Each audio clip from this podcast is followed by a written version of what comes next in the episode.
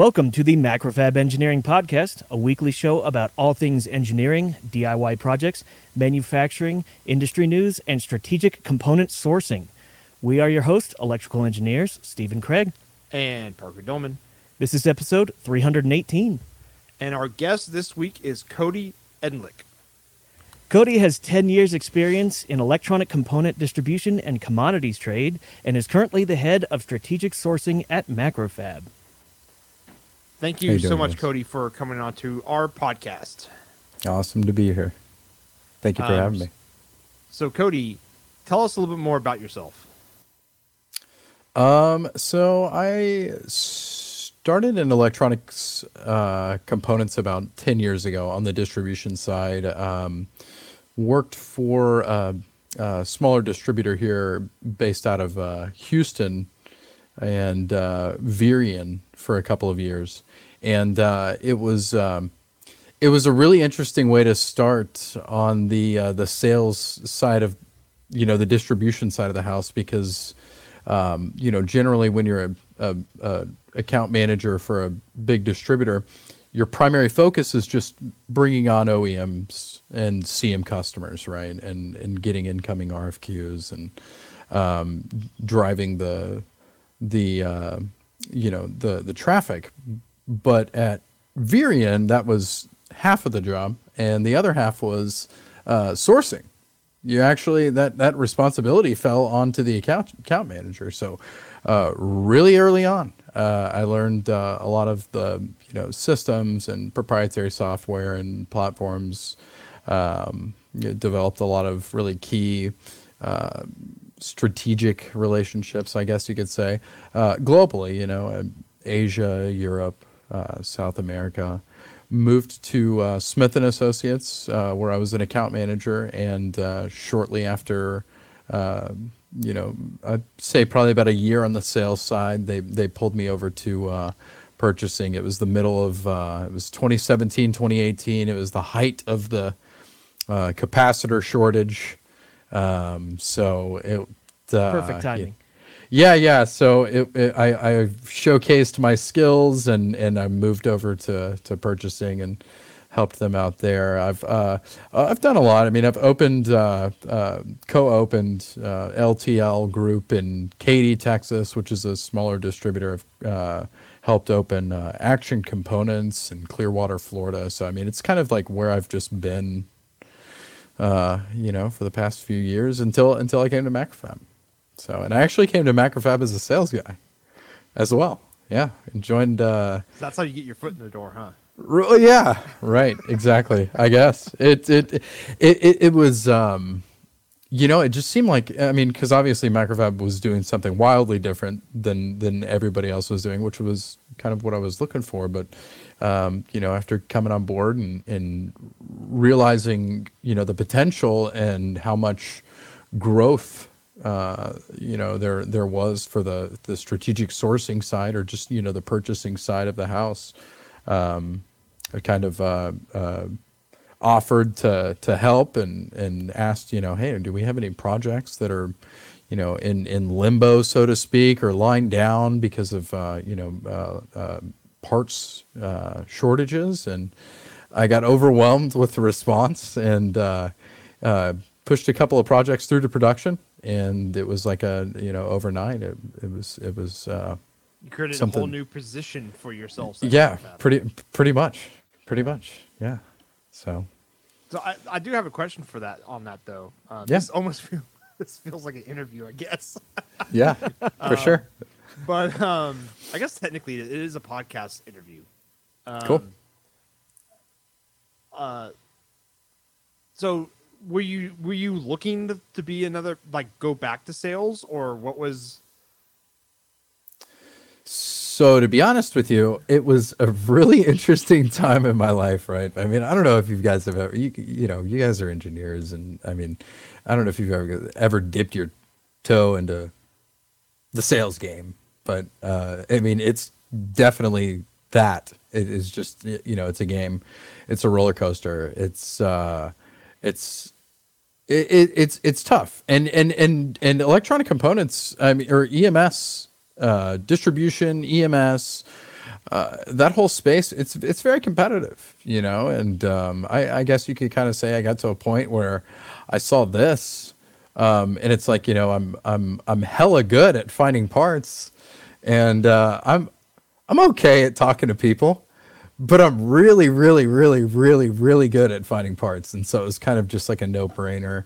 Um, it really worked out well because this is what I love to do. Like I I I- I don't know if um, it's it's kind of like uh how can how can I explain this? So it's like I get to uh do you remember you remember Grandma's Boy?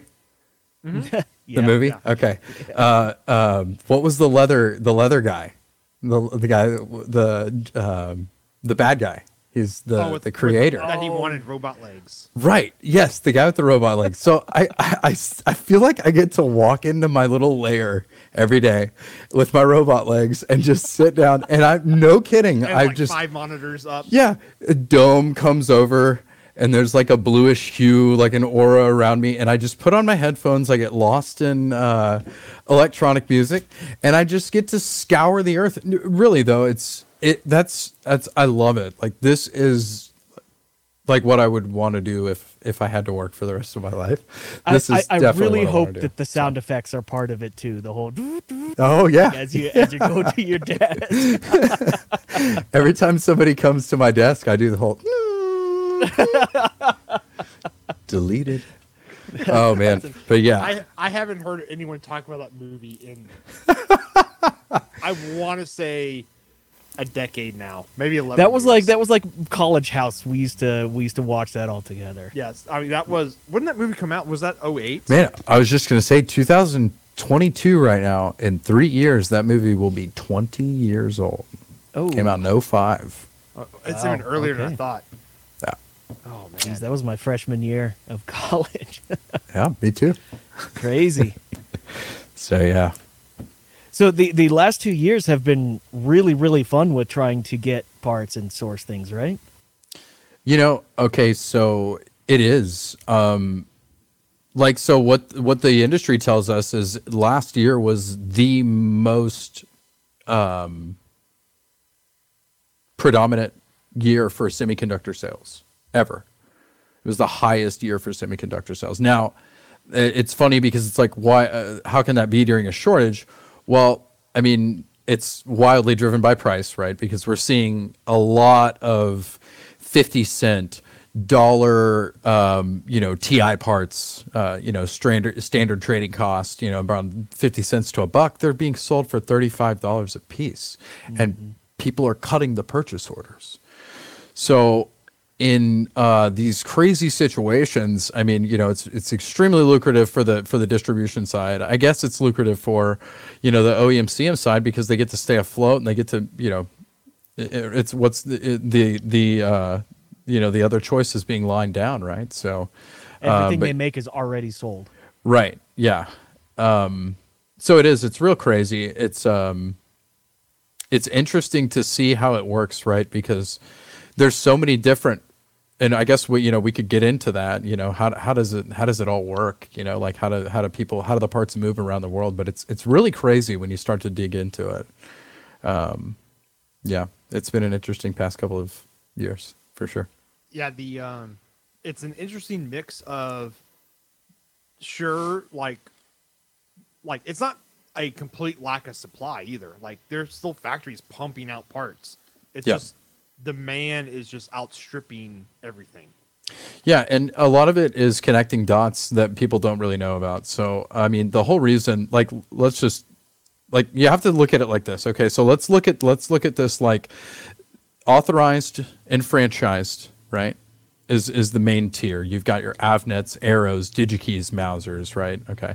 Well, sub, you know, authorized and franchised, you have really what are stocking independent distributors. And there's always kind of this rush to just say, hey, look, we're going to brokers for these parts. We're going to brokers, brokers.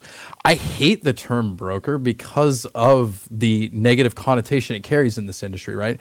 There has to be a staunch difference uh, distinguished between say Smith and Associates, who's a three billion dollar stocking distributor, and say ABC Components, who's a guy like out in Fresno, California, somewhere, working out of his house. That may Hey, be like got a some relays I can sell you. there you go. Right. and not to say that these guys are, you know, fly by night. You know, maybe maybe they they service a select handful, you know, of customers that keep them in business, but they also get a lot of excess opportunities from those customers, right? You know, so maybe this guy, let's say a guy manages an account for Lenovo and you know not only is he selling them parts you know he talks to you know karen or whoever the inventory manager is right and he says hey karen you know send me a list of all your excess inventory well the crazy thing is these a lot of times these mega oems um, you know, especially when you talk to you know computing OEMs, to you know server equipment, you know the Cisco's, the Arista networks of the world. These guys will let Xeon processors go pennies on the dollar sometimes. And this is new material in the box. It's all brand new. None of it's used. None of it's refurbished. And these, you know, so th- there's there's massive amounts of opportunity there to facilitate, especially in a in a in a shortage situation. And so that's kind of you know a, a sneak peek into you know some of these some of the ways that these uh, you know orders are you know filled in these seemingly down times. It's like you know well what's the magic that's really happening? Well you have major companies like the smith and associates the velocities of the world that have and maintain these massive massive o- accounts these oems and cms that they have these wild relationships established to where on a monthly, weekly, or even daily basis, anything that falls into an excess category for material, they shoot it to Smith. They shoot it to their guy at Velocity. Those things are blasted out. And then whenever somebody comes, you know, looking for it, whenever a buyer at another OEM picks up the phone to say, Hey, I'm going to call my, my sales guy over at Smith. Well, nine times out of 10, Smith won't have stock of the part she's looking for, but they can find it. They know that they can call Velocity because Velocity has a relationship with Sony, and Sony uses this part, and they had allocation for 100,000, and they know they're only going to use 30,000. 70,000 are available to the open market. Boom, there's your order. I mean, that's that's it's it's uh it's really interesting. It's it's really awesome, you know. It's, to- it sounds like kinda 4D see it. chess every day. Right. It is. It, It it, it's one of those um, you're over when you have overage for contract manufacturing. That overage goes somewhere else. Exactly. Right. And that that's the big distinguishment is like you have your OEM customers and your CM customers. Like the OEM customers are the ones that are going to buy in volume. They're going to hold stock. They're going to, you know, CMs are buying project based. If, you know, overages, I mean, they're obviously, you know, that that's kept to a min, right? Unless it's an overage that's called for the production run. Um, you know, we don't see a lot of uh, you know CMs holding massive amounts of you know your San digit Minas. percentage. Sure, your Sanminas and Flexes. I mean, still, even at that point, they're pretty lean operating. So, Well, yeah, 'cause- well, just keeping that kind of inventory on on the books costs tax money. Right, and so there again is why you know a lot of how a lot of these uh, distributors make make money. You know, uh, another side of their business is VMI. You know, vendor managed inventory, saying, hey, you know, this part is volatile. We don't feel comfortable that you can keep placing these 5,000 piece orders on a monthly basis. Cut us a purchase order for your EAU or your estimated annual usage, and we'll just hold the parts here and do a controlled release. And and I mean, there, so there's a ton of different ways to to skin the cat in this game. And I mean, the reason Macrofab I mean, and is really doing something that nobody else is doing is because we have the strategic sourcing team that they have. Um, you know, me and a couple of other folks that have experience on that side of the house. You know, we've kind of internalized the broker process for Macrofab, which is really huge. So traditionally, you can think like um, anybody on our purchasing team, right, um, would see that a part is not in stock and if i wasn't doing what i'm doing they would be reaching out to a smith and associates or someone at national association of you know semiconductors or whatever um, uh, some distributor to say hey look these are parts that we're lined down for and they'll send them a list of about 10 parts. Well like i said i mean there's a this is being conservative a 10% chance that out of those list of parts, this guy might actually have stock on him, right? But he can go and find the stocking distributor. Well, what we've done and what I've done for Macrofab is we've we've gotten set up on I mean every platform we need to be set up on where I've I've reached out and established us with uh, you know a, a number of uh, you know my personal um, you know suppliers and whatnot and so we've internalized the broker process you know if something's out of stock at macrofab we're not going to brokers why would we i can see the stocking distributor so that's who we're going directly to. So it cuts us in a day where people are making, you know, 30 and 50% gross profit margins on these parts. It's saving us wildly. And, um, you know, it saves us on our lead time too. You know, now these parts don't have to pass through somebody else and change hands and, you know, it's a quality issue. And can we trust this guy? You know, um, so it's really, it's really, really cool what, what we're, we're doing for our customers. Um, and I mean, I'm seeing it on a daily basis, right? Like I, I see how many projects are being pushed through to production because hey, we found the parts, let's go, versus a 35 week lead time, or going back to the drawing board and redesigning. So it's pretty cool. 35 weeks on the low end too. Oh man, I, I saw a 526 day, uh, 526 day lead time today. Nice. Yeah, I saw 56 weeks on a part. Yeah. And I'm like, well, it's time to uh, redesign that part. They're hand building every one of them. Yeah. Right. Um, yeah, the um, what that reminds me of is the uh, shortages on. This is like going back before the podcast. We were talking about video games for a little bit. So this is what jogged my mind a bit about this. Is uh, video cards and like consoles where people are using bots to buy parts, uh, Mhm. buy not parts, but comp- uh, con- video game consoles and stuff, and like resell them later Mhm. it would not surprise me if that was happening on like let's say DigiKey and Mouser, and people were trying to scarf up ATmega328Ps Right. and For then sure. resell them later. Absolutely, absolutely. It happens all the time. Uh, I mean, people and and like it's it's it's good business to a point, right? Because I mean, it, it levels like we need independent distributors because they do level the playing field and they facilitate during the shortages, right? But um, so it's, it, it is great business to have an established relationship with with uh, you know an independent distributor, but at the same time, yeah, I mean it's it's a wildly uh, you know it's it's taken advantage of uh, tenfold, especially in a, a shorted situation. Um, it's uh, yeah, it's it's it's amazing. I think we had. So I'll give you an example. I had 15,000 pieces of a part that I was a TI part that uh, one of our uh, customers was uh, was looking for. I had received a quote. Now now these these are normally dollar fifty cent parts. I had received a quote for eleven dollars in November of last year. They said no way, we can't do that. Um, you know this is this is crazy, and I think they tried to source them through somebody somewhere else in China. Anyway, that didn't go well um, kind of like we advised them. And uh, four months later, they came back, or three months later, they came back and said, "Hey, um, you know, this like a couple of weeks ago, they said, uh, "Hey, we, you know, are these are these fifteen thousand pieces still an option?" I was quoted hundred and twenty six dollars a piece for what I could get for eleven dollars three months ago. Yep. And it's because they know they have the stock. Because no matter who the and and so that's kind of it brings up a really good point. Like so it's like, you know, sometimes buyers will think, "Oh, well, I'm just going to arm myself with all these distributors and and you know, we can outsmart the distribution channels, right? We can outsmart the independent distributors." Well, essentially what happens is you you end up driving the price up on yourself. So you're looking for this Atmel part, right? And you've sent it out to six different distributors. Well, guess what? They're all brokers. None of them have stock. So what do they do? And they're all going to each other. They're all going to, even if they navigate a different channel, it's eventually going to lead to the stock and distributor that will pick up the phone. And this happens all the time. And now they If have if- six orders for. If you're late to the party.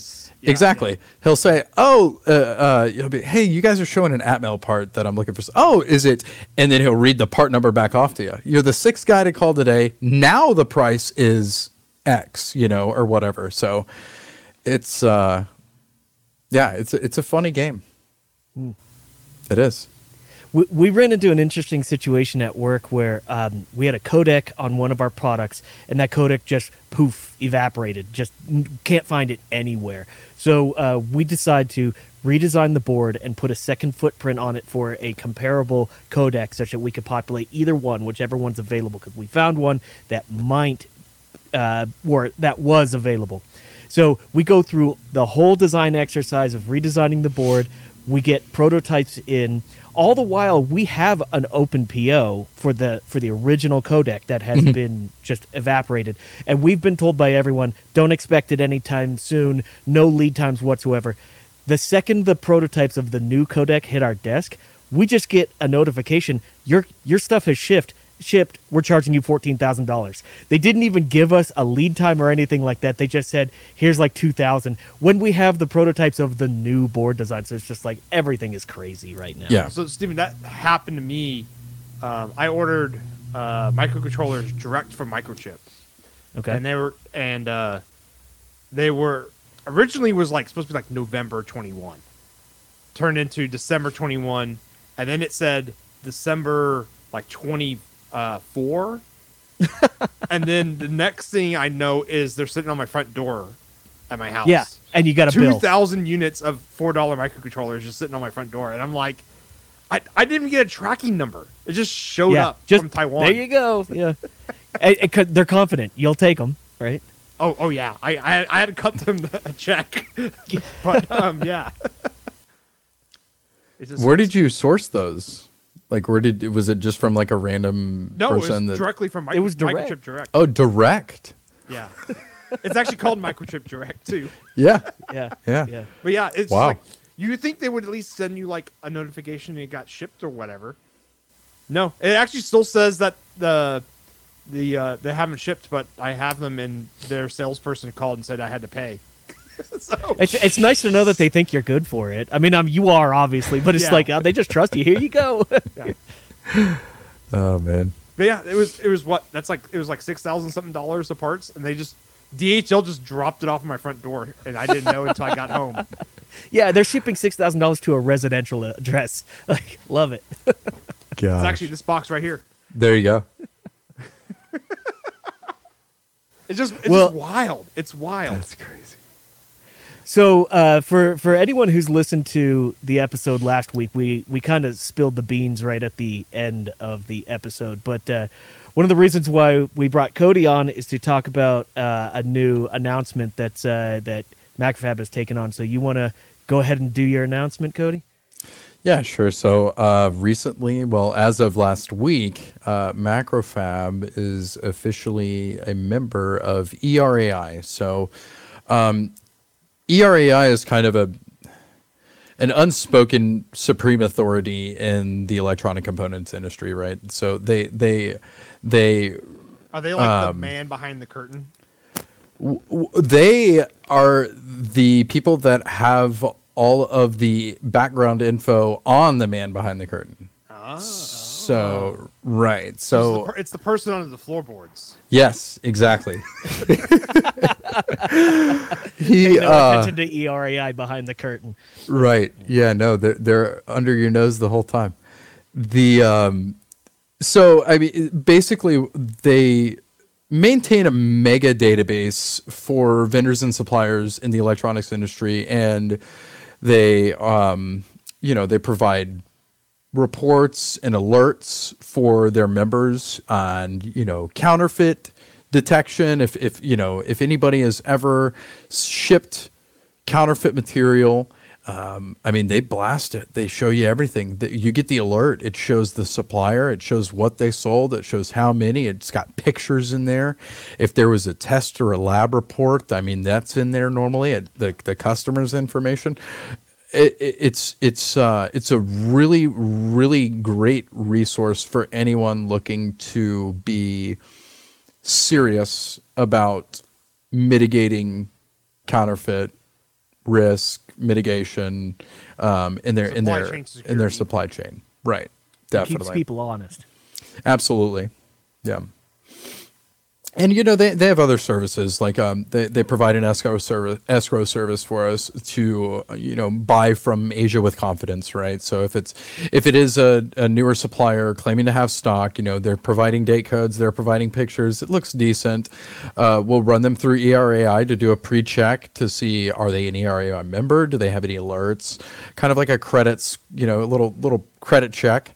Um, and then if we decide to move forward and place an order, ERAI provides the escrow services so that the parts can be sent to a third party test lab, confirmed new and original.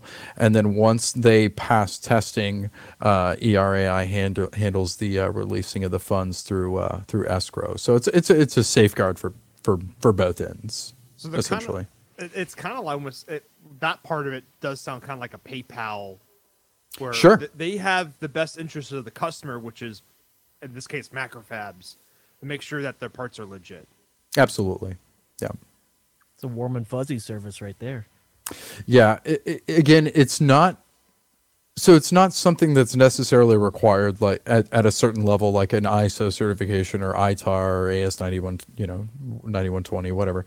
But it is a definite, you know, it's definitely a very prevalently recognized badge of quality and you know g- doing good business. Um, so it's it's it's really exciting, and uh, um, you know it could uh, offer offer us some more opportunities. I mean, you know, companies like to see that. So, so I guess my question is, uh, what does this mean for for Macrofab customers? Well, I mean, it's it's it's the warm and fuzzy like we talked about, right? So uh, it's it's the warm and fuzzy to know that you know not only are we saying uh, that we're implementing you know solid QMS process, but I mean we're essentially being held. We're, we're signing up to be held to a higher standard, really, um, because if at any time we put out um, you know anything that's substandard, or if we were ever uh, you know ever in a situation where God forbid we um, you know had a had a misstep quality speaking, uh, I mean, we would we would be held to the same accountability as everybody else who is who is an ER, ERAI um, uh, member. Now, they don't just report on companies that are EAR, ERAI members, right? Because that wouldn't make sense. So there's tons of companies that you can look up in ERAI to to try to get an idea of you know if they've ever had any issues in the past, um, or just try to dig up as much information as as possible. Which is kind of like really what I suggest to a lot of the buyers. I mean, I I I, I try not to educate my customers so much so on how this works, right? Because the last thing I really need is my customer trying to go out and figure out how to become a strategic sourcing individual in the middle of a shortage, too, right? Like, please don't go out and recreate my job. Like, I can't tell you how many times I've had a customer email me and say, Oh, found those parts that you couldn't find. We went ahead and placed the order. And I'm like, Oh, God, please tell me who you, who you bought them from. And it's like, Well, we found these guys on Google and, you know, look at their website. And, and page of Google. Oh, well, right, right, or or even you know a, a, first pager with a wicked website, but I know the company, I know what's going. You know, the, the, it's it's not it's not a good situation. A bunch and, of stock and, photos. right. Well, no, the craziest thing is, man, if you go to uh, like Husky Electronics, and this, I mean, we're just putting them up there. Husky Electronics, okay, that's a distributor. Um, very Okay, here you go. So listen to this. There, when you call Husky, it used to actually say, "Thank you for calling Husky Electronics and the French Bulldog Rescue Network." So it was like so off the wall. Like, what? How is this combined? But they do have like a side humanitarian like business effort where they rescue French bulldogs. But I mean, you look at like Prism Electronics, uh, Prism Electronics website or Husky Electronics websites. They're these real bare landing page websites. Well, hey, guess what? These guys have been in the business since the 70s. These guys hold stock. These guys are certified through the wazoo and are some of the most trusted distributors in the game. Now you go look at like my f- former employer, Vyrian, put in vyrian.com Okay. So look at Vyrian.com and look at this Not sending us somewhere we shouldn't go. Right. I mean, oh no, no, no. I mean, these, you know, hey, these guys are a, a, a good, you know, Oh, yeah. independent distributor in the web. That's but you know, the website. the live action in the website. I mean, you know, it's moving. It's it's you, know, you think, holy cow, what's going? What are these guys doing? They're a broker. They Hmm. they hold no stock. They are ISO certified, and they are a good distributor. But they're a broker. And so, you know, where where a buyer would look at this and see these guys and say, "Hey, you know, these guys are, really have someone something to offer." You know, who is Husky Electronics? Well, they're a major player, and it's just crazy how when you're talking about something so technologically advanced and so surrounded by all this sexy technology and as electronics, and it's like these good old boys from, uh, you know, from wherever, just like, "Hey, we got your parts," but you know top quality uh you know storage of parts i mean top quality you know material handling top notch when you're having to deal with a, a a return or an rma not that you'd ever you know have to i mean these are just that that's that's really what um I guess to go back to your question, you know, what are we doing for our customers? It's like, hey, you know, we have a ton of experience surrounding this. So our customers can go forth with the confidence that Macrofab is putting their supply chain needs in the hands of individuals who are touching the parts, have the parts. We're not going to brokers. We're not shipping parts in from wherever Shenzhen, China, AliExpress. We, you know, the, uh, you know, I don't know if you know sidebar conversations or you know. I think for it. recently, I think recently we had a customer that was vehement on, uh, "Hey, we've got to get these parts from AliExpress. We have to get these parts from AliExpress." We bought the parts from AliExpress. What did AliExpress do? They sent us the wrong parts. And Okay, we- so- and I and we didn't know until we started building it. So here's my question though, because then everybody backs up and says, "Well, you know, Ali, Alibaba, you know, AliExpress, you know, that's not really their bad. Maybe they just sent the wrong part." My question is, okay, so are they going to send us the correct part? I haven't heard anything back yet. I don't think they have the correct part. Uh, you know, it's it's uh, it's one thing to be the Asian Amazon and and to facilitate, you know, uh, tons of different buys, tons of different types of material across tons of different verticals. But when you're talking about putting on putting parts on boards to go into, I mean, a medical device, like we can't play games here. Like, what are we doing? Like, we have to. It's you know, it's come down to the to that, and that's the scary thing. I I, I really. I recognize that. Like I wrote this as a LinkedIn post not long ago, but it's so true. This shortage has purchasing managers from Fortune 500 companies on the phone with their broker deciding whether or not to pull the trigger on some parts they found on eBay. Like no BS. And so it's it's kind of scary to see at the same time. It's real exciting and it's fun. It's like, hey, we're, you know, able to facilitate all these solutions for people during this uh, you know, during the shortage and look like a hero when at the same time it's like, well, I'm glad we're doing it because everybody that I keep seeing that just tries to grow a brain, reinvent the wheel, and think their way out of the situation um, is being led down some pretty sketchy paths, you know? So, Yeah, the um, uh, because I I build a bunch of pinball boards, Cody, Mhm. and my OEM was basically I'm I'm like telling the OEMs like I'm waiting for parts, yeah, and they're like we found that part on blah blah blah website. I'm like that's not a real part. sure. I can guarantee you that's not a real part. Right. Yeah, you. Uh, I sent this to Joey the other day. There's videos like you can if you look go to YouTube and just look up counterfeit electronic components in Asia. There is a there's videos of people literally sitting on the floor with massive boards stacked next to them just picking or sitting at a station desoldering, you know, just picking parts, picking by the hundreds and just I mean that is such big business. And it's gotten to a point to where for a fact I know this, my buddy let me know uh, he works for a mega mega distributor and said that their customer uh, had was sent Toshiba parts. He sent his order of the parts to the customer, and they ended up bringing the rest of the order in from you know another distributor, some sketchy distributor. They sent they got the parts in. They went through testing. The parts, the only way that they knew that they were not real, and I have to verify this again because everything, exterior markings, totally to code. They ended up sending the parts to Toshiba. Toshiba said, We can guarantee that we did not manufacture this part, but this part's specs um, the fit form and function spec out to what above what what are parts like they're like industrial grade parts so not only are they are better. are the counterfeits they're better uh, which is definitely not always the case right No, like you jump in there and look at the only time I've membrane ever heard that. Exactly. right.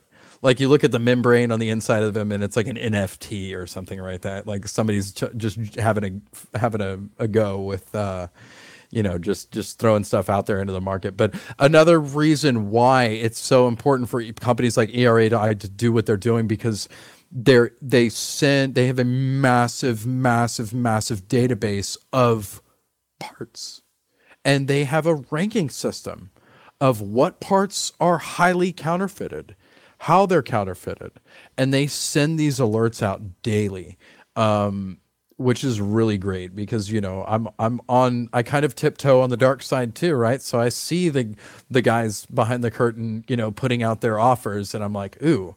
It's a really odd time to be sending out an offer for TI parts that I know everybody is looking for, and you supposedly have twenty five thousand. Like, you know, And they're a uh, dollar instead of yeah, you whatever. Yeah. you you start to kind of pick up on the signs. So Yeah, it's like when you go and try to buy a uh, Arduino development board on eBay, and it's cheaper than the actual microcontroller. yeah, There's a reason why. Yep. Um, I Steven got bit by counterfeit part recently. Yeah, well, and and and you know, I was just doing a, a project here in my basement, uh, so I just needed one part, and uh, instead of shipping from uh, one of the big distributors, I just went to Amazon because it's a it's just a jelly bean part that is available everywhere, and it was it's probably forty years old, This so the design is mature. So I just went to Amazon and found an Amazon Prime. I'll get it the next day, and then I can put it in my project, and it sort of worked. Like it it was like half of the specs were dead on and half of them were just like and I'm sitting here scratching my head is like have I designed this incorrectly? I've used this part a hundred times and this one is just not acting right. I ended up sending it to Parker and Parker x-rayed it against a good one and lo and behold The guts are die was half different. the size. yeah yeah yeah. Which explains its its functionality but yeah and and I rolled the dice on that. I mean it's an Amazon purchase right? But I figured jelly bean part like that eh, that's the one that, that I that's really got me scratching my head because why counterfeit something that is a few cents? I I don't like why not go for something where you could actually, you know, stand to make something more out of it, but I guess there's a sucker like me who would buy them. I, I think on that, Steven, is most people don't use those parts to the full capability. And so you can probably, if you can sketch by for a bit, then you can make your, your you know, you got to think they're probably getting those parts for basically free. Right. So, Right. Yeah, yeah, It's- yeah. And and I was using it for probably 70 or 80% of its full capacity and it and the counterfeits were sur- surely not up to the task. No. I, I, I wonder. I wonder what the part is. I wonder if I can find it out there. oh, Uh, um, it, it we was, talked uh, about what it on is the it? podcast a couple months ago. I can send that link to you, Cody. It was, Yeah, it was yeah, an. LM, um, LM317 regulator? Yeah, just a just, just a jelly bean linear regulator, that's been used forever. Wow. Do you, do you, is is that is that is that the actual the actual part number? Oh, I'm sure it has a longer part number, but that's the that's the the, the main portion of it. I, was gonna jump I on. I, think was gonna jump on and try to what- do it. Parker has it the uh, the counterfeits somewhere, or but he probably threw them away by now. No, I still got it in my, ago. my drawer. Oh, okay, yeah. Yeah, I'm trying to find the Oh yeah, man, from TI or a lot of different Fairchild, manufacturers National, yeah, National Semi. Oh man, got to come to me next time. There you go. This is yeah, this is I see live uh, counterfeit search and love it. You I see- got you okay, some so- from 1990. I got you some from 2001. What do you? What? I got some from 89. Look at this 8915 date code. I was two years old. Beautiful. Oh, so Steven wanted to buy a LM338 and Oh, okay. acting like an LM317, which is basically the Mm. smaller version of that LEO. That's right. Yeah, yeah, Gotcha. yeah. Yeah, mine had just been lasered differently, right? Yeah, I, got the, I got think so because in the end, um, Because it was functioning. it did Ish. function, but the die was definitely a lot smaller inside of it. So, so this okay. So this is a great example of uh, a purchasing manager or a buyer who's worth their weight in. Oh, I shouldn't say that. Not who's worth it. A buyer is worth their weight in gold. Someone who can go out and get true parts and get you a good price on them is is unbelievable. And I've had the opportunity to work with a handful before where uh, the relationship was great between engineering, where they, they they did a fantastic job of building some walls where they're like, it is not your job to go find parts. It is your job to get me drawings and specifications. I go get parts, and Sure. uh, and it was man, I I loved working with those people. it's, And it's- now I don't have the opportunity. Like I have to do a little bit of that myself, and I'm like, it uh, makes me appreciate you guys a lot. So, um, to bring it back around, it was episode 276 of the Macro Engine podcast for listeners that want to listen to uh, Steve and I discuss X-raying these components. So so back on ERAI, uh, Mm-hmm. I guess I guess it's a it's a top to bottom um, system that you're a part of. So all the way from the the the manufacturer all the way down through the CM, you guys. So y- you are utilizing ERAI to uh, I guess check all of these things, but at the same time you're Mm-hmm. living up to its standards as the, as well, right? Right, exactly. And then we like the additional services, like I mentioned, we get to use, you know, the um, the the vendor, um, you know, vendor info, um, you know, the vendor insider info, the um, escrow services, um, you know, the, the the massive parts database.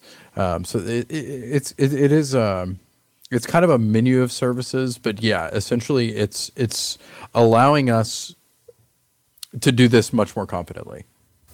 It, it probably this is me stretching, I guess, because I don't know the answer to this, but it probably also lets us help uh, when we go and onboard more factories into our platform, um, because it, it sounds like ERAI uh, also basically grades CMs too. Right. So they do have that information. I mean, I I I, I still need to dig in myself to see exactly, you know, w- to what level, um, you know, they they um, they go into you know dissecting different aspects of the business, but they definitely have information on everyone in in terms of supply chain side of the house, um, the the vendors and the uh, and the component manufacturers and and uh, so I mean it's it, it it's it's a it's a dire resource for sure, definitely. Out of curiosity, um, are there like what does it take to be a member of ERAI? Is are there audits? Do they kind of go through things with you? So, I mean, there's obvious, you know, we have to submit, you know, our QMS and, and it's, it, it is a membership service. So, you know, you obviously have to pay an annual fee.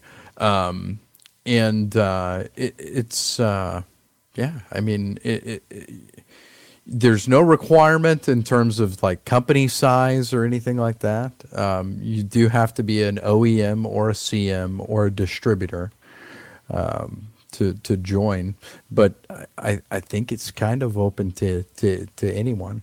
Yeah. So so when they when they identify an issue with uh, a supplier or a manufacturer or something, um, it, how does that how does that kind of get distributed to everyone? Is it is it just like Yelp of electronics, where it's like uh you know, uh, you know F minus would not buy again, or or how how does that all work out? Yeah, sure. So um, everybody will get. So let's say when it when an incident happens, uh, then the uh, the alert or the report is created.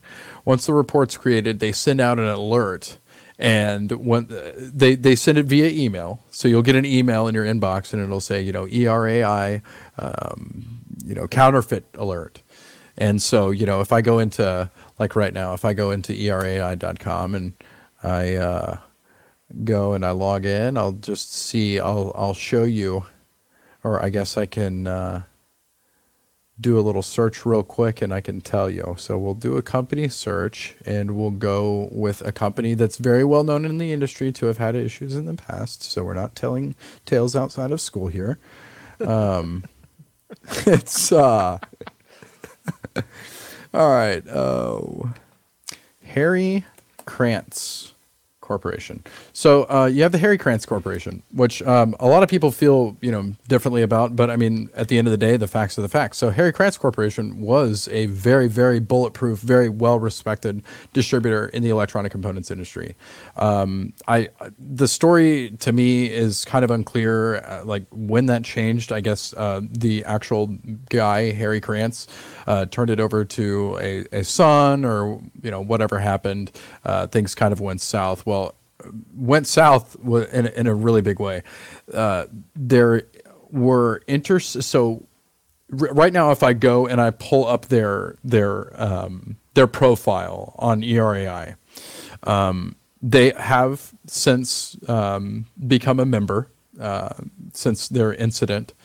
Um, but I mean, so for instance, like when I ex- go to expand this under alerts, um, from July of 2015, federal indictment is list is listed, um, and so uh, n- uh, New York man admits to supplying falsely remarked computer chips used in military helicopters. Oh, I Um, think we actually talked about that, Stephen. Yeah, Really? that rings a bell. Yeah. Yeah, that That's crazy. bell. That's a long. What time a ago, that rings coincidence. bell. Yeah, what a coincidence. So, um, so yeah, so it goes into court documentation. It goes, they go as far as um, the images of the the parts. Um, I mean, th- there's just a lot of uh, information that that you can that you can pull up in here. Um, I mean, i- i- on anyone, and I mean, nine times out of ten, if I don't find them in ERAI, like they don't even just pop up, like in, just to pop up, then I I start digging. Um, MacroFab's got five stars in there, right? uh, you know what? I don't even know if uh, I don't even know if we're on here. Let's see. Let's let's let's search old macro fab.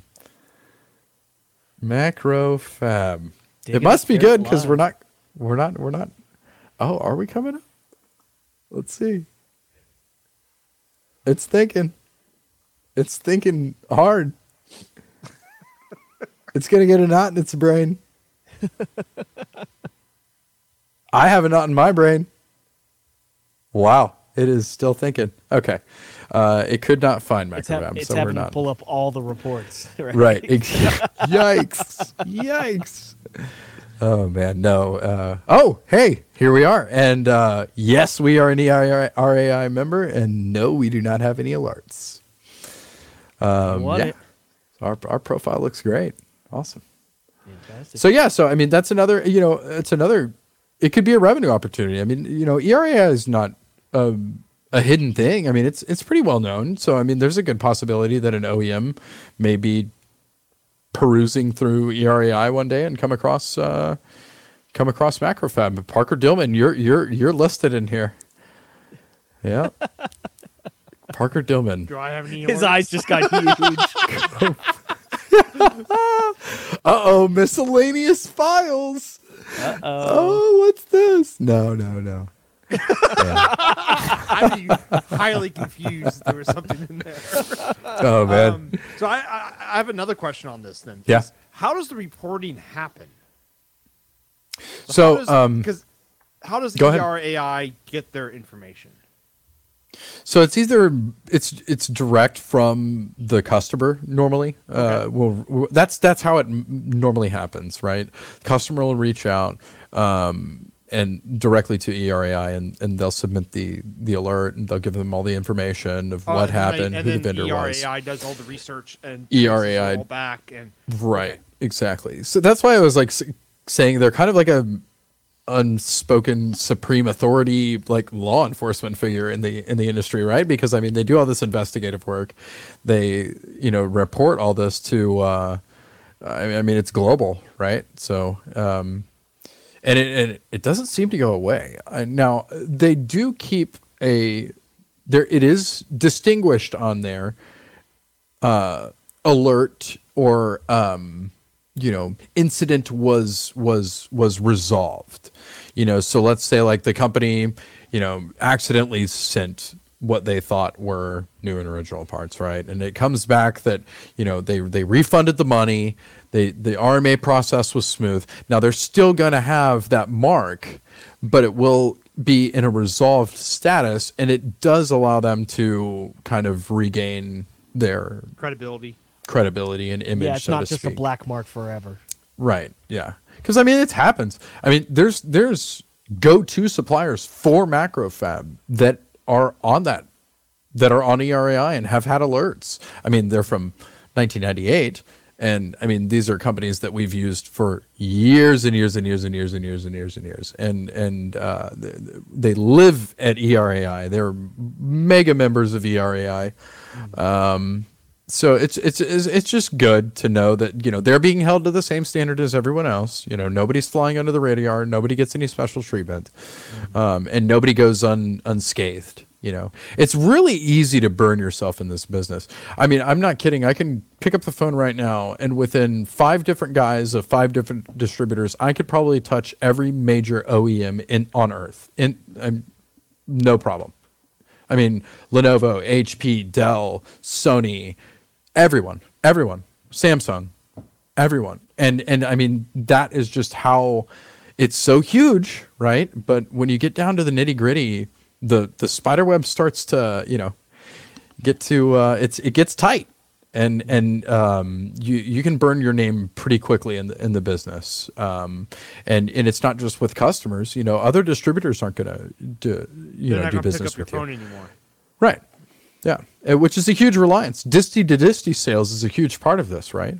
Because they have so many customers, they didn't, you know, they have to that disty to disty transaction has to and relationship has to exist. So it's very important to maintain a, a good reputation in the business.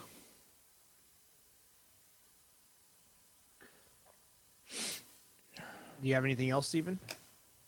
Or Cody? I know. I, I, I don't like. Before this, to be honest, I, I was not aware of ERAI, so I, I certainly have a lot more to go on myself to, uh, for research, and I'm I'm certainly going to share this with uh, people at my work because this might be something um, we would be interested in, especially just with the difficulties of the last few years of sourcing things. Um, this, I'm sure, could have helped a lot th- throughout that. Yeah, it's just that it's just a the tip of the iceberg, right? I mean, there's there's a lot of of resources out there.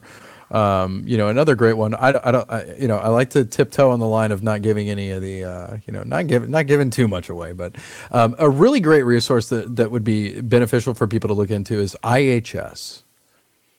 I don't know if you guys are familiar with with IHS and the the mega database that IHS has.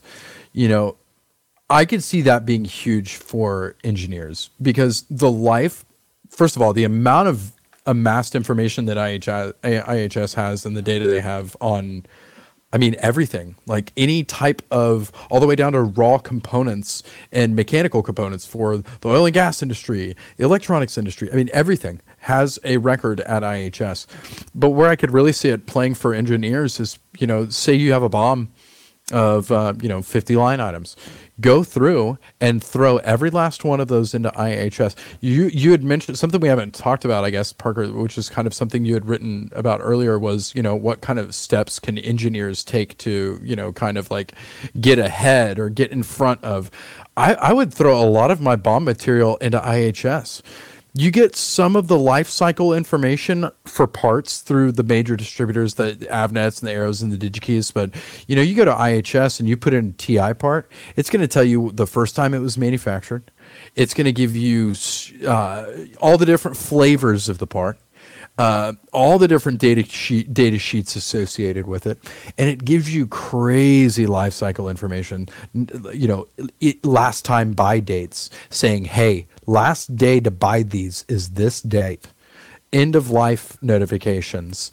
Um, that that stuff is just so essential. I think uh, when you're on the design side of uh, or you know when you're in the design phase to say hey let's make sure that we're not specking in parts that are eventually going to go eol or they're already volatile in the market and they're already having supply issues. And i think that's kind of like where the the a big focus is now right? And i think macrofab even has a webinar coming out uh, this week about it. Um, but uh, and that's maybe i was confusing what you wanted to talk about and that but um, No, you're that good. would cool.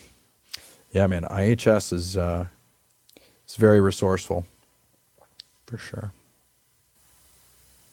Well, very cool. yeah So thank you. I think we're wrapping up now, right? yeah, yeah, yeah. So, thank you so much for uh, coming on. yeah. Thank For you sure. so much for coming on the podcast. And uh, it, this was really like Cody's like we're a member of ERAI in like our Slack channel, and I'm like, you want to be on the podcast talk about it? So yeah man i the prep he had. Yeah well i i can nerd out on this stuff for hours so um you know definitely if you guys ever want to know anything else or uh, i appreciate you guys having me If we if we But, uh, had more time, Cody, because we're running up next to our hour. For sure. um, If if we could have you back on maybe next couple weeks or so odd, um, have you chat about like the current supply chain situation, like sure the future, maybe the past, like ever since I, from, from my point of view, like it hasn't. The supply chain problems of 2018 have continued till now, yeah just in different forms. I, at the end of the day, the this is your takeaway.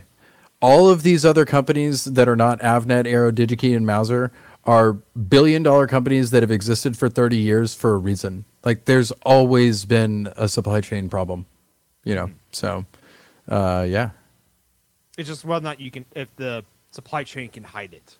yeah, right. Um, Oh, man. so that was the MacroFab Engineering Podcast. We were your hosts, Parker Dolman. And Stephen Kraig, Later, everyone. take it easy. And thank you, Cody. bye, guys.